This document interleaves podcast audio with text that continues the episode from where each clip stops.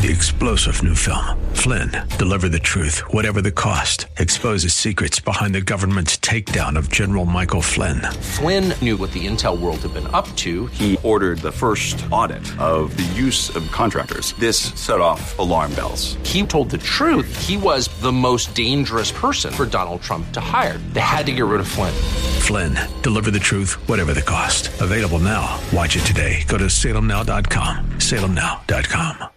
Like we might call someone a sinner or an adulterer or a philanderer. You were considered a Corinthian. To do these things was considered to Corinthianize. But Paul went there because the people were there. And one thing has not changed God loves people more than anything.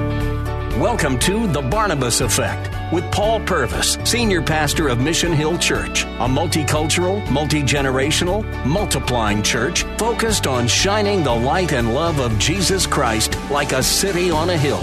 You're invited to visit any of the three locations in Temple Terrace and Tampa. For information and locations, visit missionhillchurch.com. Now, with today's message, here's Pastor Paul Purvis. Have you ever had those times in your life where the chaos and the confusion of the world seems to paralyze you? You look at what's going on and you think, I, I don't know how to go forward. I'm not sure what to do. And have you ever had those times even in your faith journey? Maybe someone did something or said something. Maybe something happened to you and, and you stepped away for a season. If so, you're not alone. That's not uncommon. And apparently, it never has been in the Christian faith because in the New Testament, the Apostle Paul continually says things like, Don't quit, stay at it, keep fighting, run the race, finish. And yet, it's challenging. I read recently that as few as one in ten who begin in vocational ministry retire in ministry.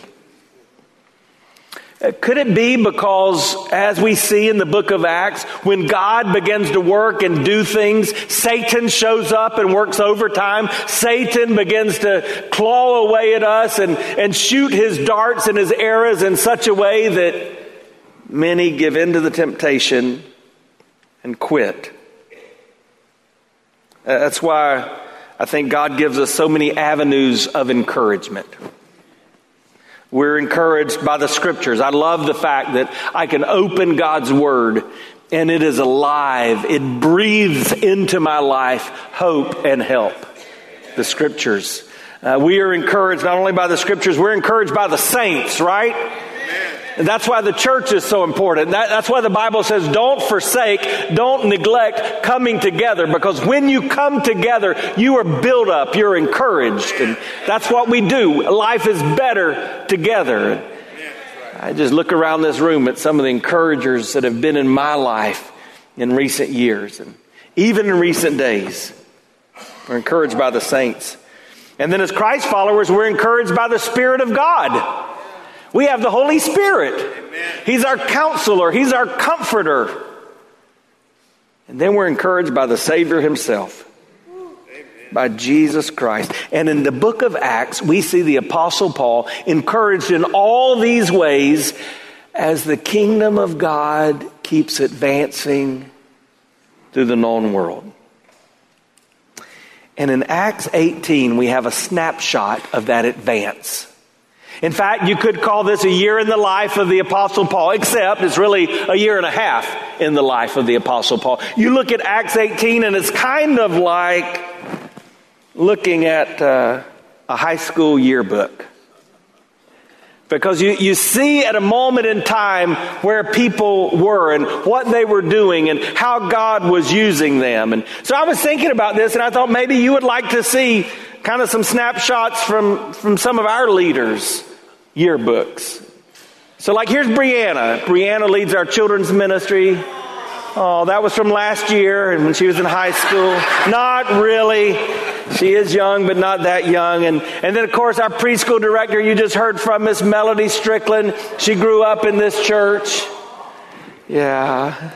And then get ready because I know you're going to go, oh, again, this one, this is when he had hair. This is our student pastor, Brent Porter. Oh, yeah.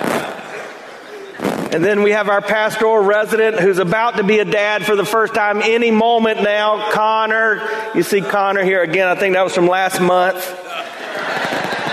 And all the way from Argentina, Lucas Fernandez Paz. You see Lucas here. And then this next guy, I remember when he was five years old. So we didn't go back quite that far, but here's little DJ Bots. Isn't that cute? Yeah. And then I've known this guy a long time too. Here's, here's uh, Pastor Jeff. And then this one, Pastor Nick. Check out Pastor Nick. That's trouble. That's trouble. And then back in the day, everybody had hair, including Pastor Buck. Now, when I was in the yearbook, it was just black and white. We didn't have color TV or color pictures back then. So there you see me all. And so we've got snapshots, snapshots of gospel living in Acts 18. And really, you could think of this just like a yearbook. Acts 18 gives us an every man and every woman's guide to gospel living. That's what we're praying for today. Let's pray together. So, Father, again, we ask you to meet us in this place for your purpose. Be glorified in our time together, teaching us what we do not know, giving us what we don't have, making us what we've not yet become, so that we might live for your glory and your pleasure so that the kingdom, the gospel, might advance in our world.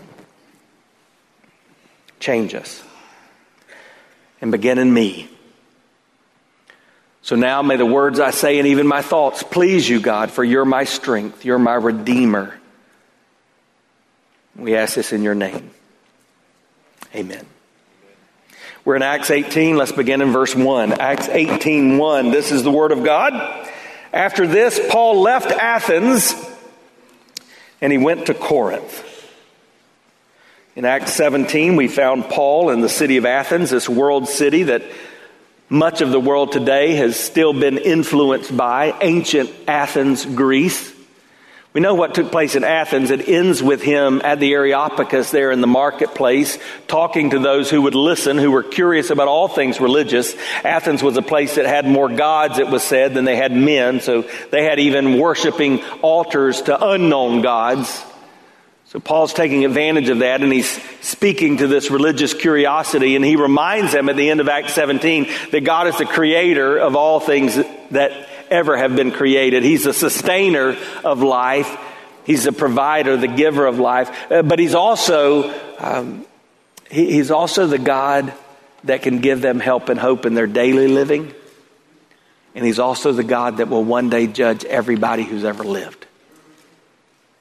And at the end of his message there in Athens, we see that um, some people respond. Some people just take it in and some people outright reject. And we're reminded, just as it is throughout Paul's missionary journeys, that that's always the response to the gospel. Now, Athens, as I mentioned, was an important city, but Paul has in Acts 18 moved on to Corinth. Corinth was a megacity, many times larger than Athens. Corinth in this season could have been as large as three quarters of a million people. Now, to fully understand that, you need to recognize that after the fall of the Roman Empire, there would not be another city of a million people until the 1800s when London became that city. Think about it this way. In 1850, there were only four cities with more than a million inhabitants. In 1980, there were 225. Today, there are 512. In 1950, there were only two cities in the world, London and New York, with over two or over 10 million people. Today, there are 33 cities worldwide. The world is coming to our cities. And by the way, that's the reason the Apostle Paul went to the cities. He recognized if he goes to where the people are, he will reach more people who will then reach more people. That's why in our church we've visioned to plant a church in London, England. Because we believe that in this city, that's still a mega city in our world and has been for many, many years, a city that is growing with people from all over the world, there's a desperate need for the gospel of Jesus Christ. And we want to do there what we're believing God is leading us to do here, to, to do whatever it takes, wherever we are, to shine with that light and love of Jesus Christ like a city on a hill.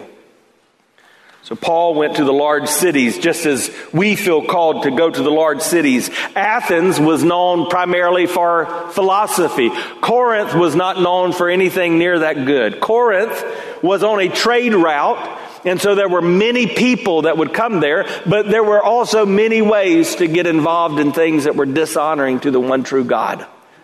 So Corinth became known as a city that was immoral. In fact, you've probably heard this before, but if you lived in that day and you were doing things that were immoral, you were considered a Corinthian. Like we might call someone a sinner or an adulterer or a philanderer. You were considered a Corinthian. To do these things was considered to Corinthianize. But Paul went there because the people were there. And one thing has not changed God loves people more than anything. If you've just joined us, you're listening to The Barnabas Effect with Pastor Paul Purvis. Video of the message you're listening to is available when you click the Watch tab at missionhillchurch.com. Thanks for sharing time with us and for sharing your financial gifts by clicking the Give button at missionhillchurch.com. And now, with more of today's message, here's Pastor Paul Purvis. Let me ask a question as we get started. Are you willing to go anywhere God tells you to go for the sake of the gospel? Are you willing to do anything God asks you to do for the advancement of His kingdom? This morning, during my devotional time, I opened, as I do almost every day, my utmost for His highest, that great devotional by Oswald Chambers. I want you to listen to what it said today. As long as you maintain your own personal interest and ambitions, you cannot be completely aligned or identified with God's interest. This can only be accomplished by giving up all of your personal plans once and for all. And by allowing God to take you directly into His purpose for the world. Your understanding of your ways must also be surrendered because they are now the ways of the Lord. I must learn that the purpose of my life belongs to God, not me. At, the core of the Christian faith is that understanding that we surrender our lives and we really do say, I will follow you. Wherever you lead, I will go. Failure to do that must cause us to at least ask the question Have I ever truly become a follower of Jesus Christ? takes us to our first lesson in our guide to gospel living. It's a simple principle. Here it is. We must be ready to go. Be ready to go. Look at verse 2 of Acts 18. And he found a Jew named Aquila, a native of Pontus, recently come from Italy with his wife, Priscilla, because Claudius had commanded all the Jews to leave Rome. And when he went to see them, and because of the same trade, and he went to see them, and because he was of the same trade, he stayed with them and worked, for they were tent makers by trade. And he reasoned with them in the synagogue every Sabbath and tried to persuade Jews and Greeks.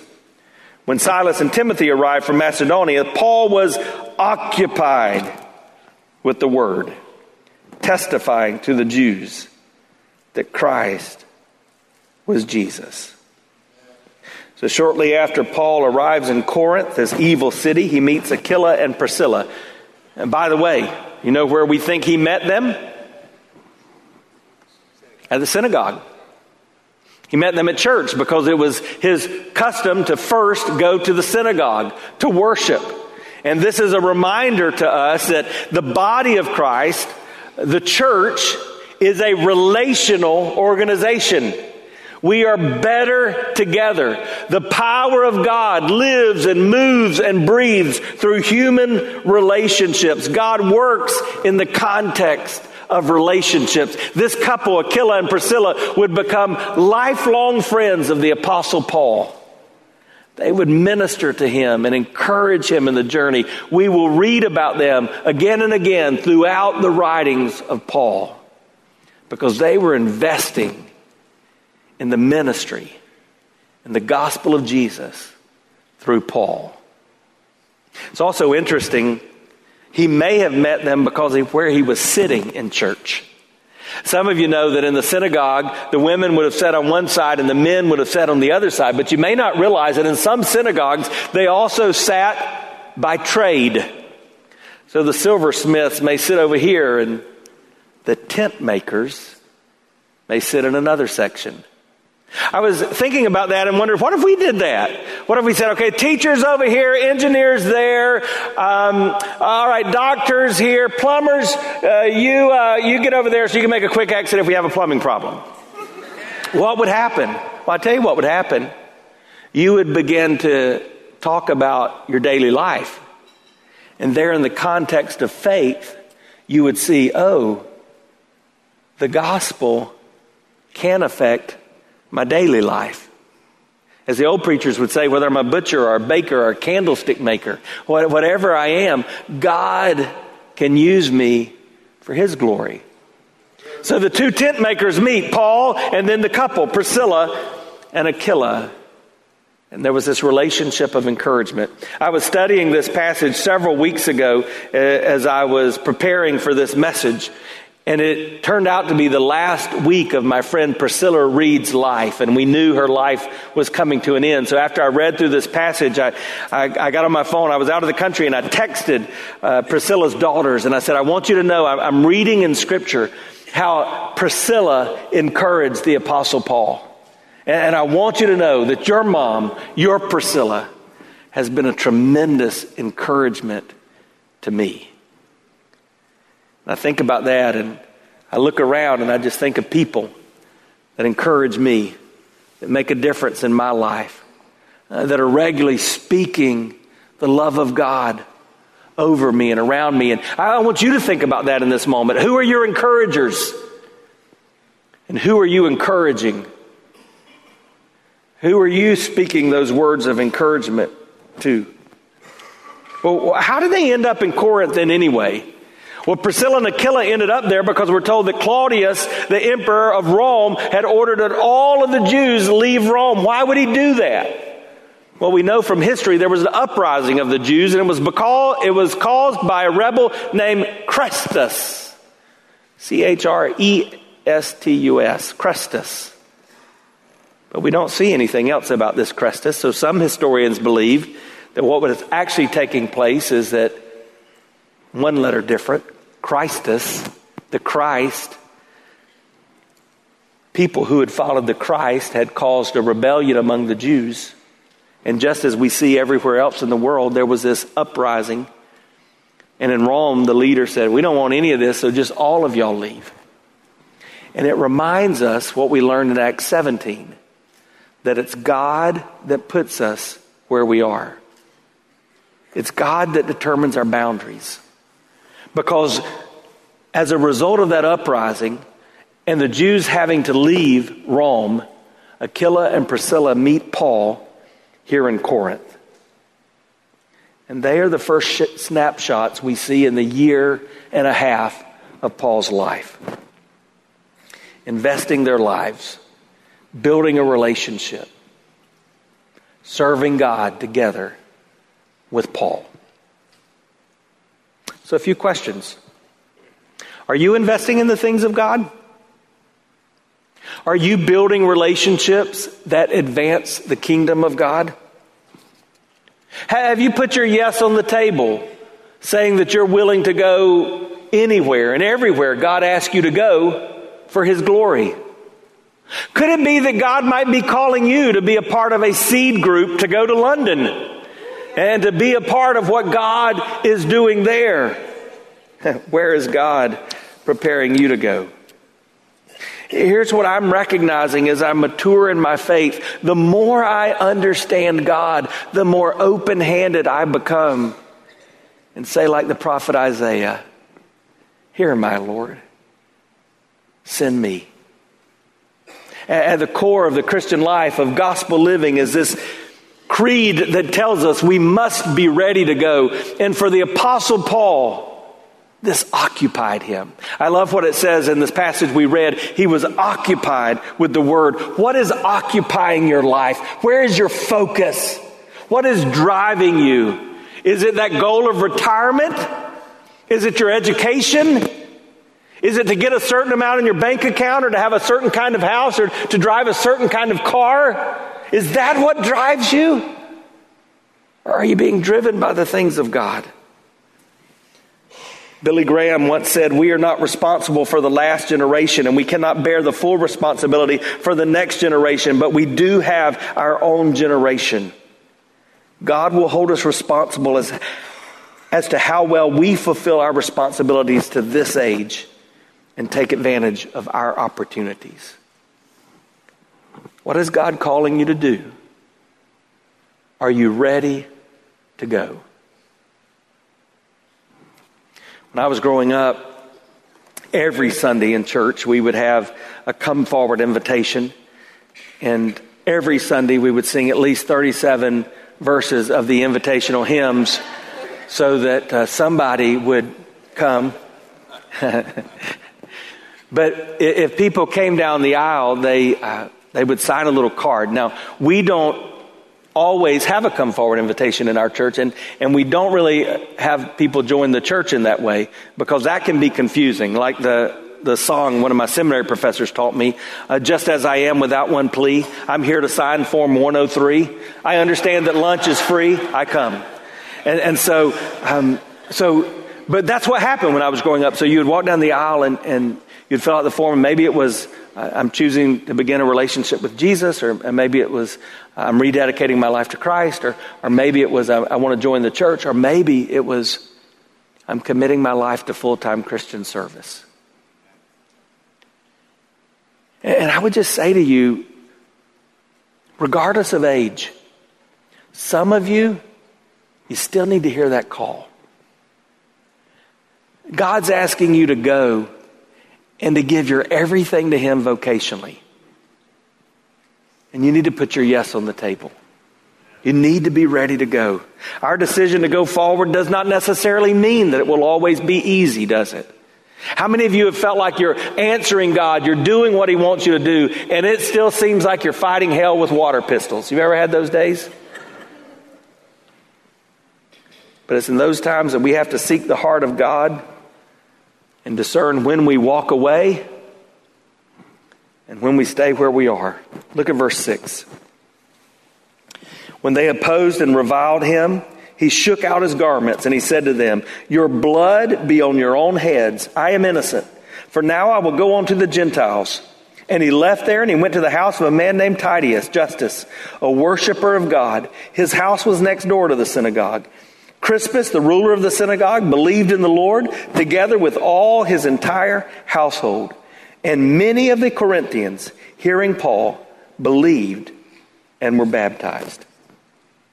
What an example again of, of just the life of the Apostle Paul, living the gospel life. Some people receive it, some people reject it, and some people said, let me just reflect on that for a while. We don't control the outcome, we just obey the command. Are you obeying the command? You've been listening to The Barnabas Effect with Pastor Paul Purvis, an outreach of Mission Hill Church. If you're looking for answers to difficult questions or searching for a church home, you're invited to any of the three locations in Temple Terrace and Tampa. Details and directions at missionhillchurch.com. The Barnabas Effect is here to provide listeners like you with biblical truth and spiritual encouragement, but it can't be done without your financial support. Go to missionhillchurch.com and click on the Give tab. Your financial support helps us reach those seeking truth about God and themselves. Thank you for giving at missionhillchurch.com. And join us next Sunday at noon for The Barnabas Effect with Pastor Paul Purvis on Faith Talk, AM 570 and 910.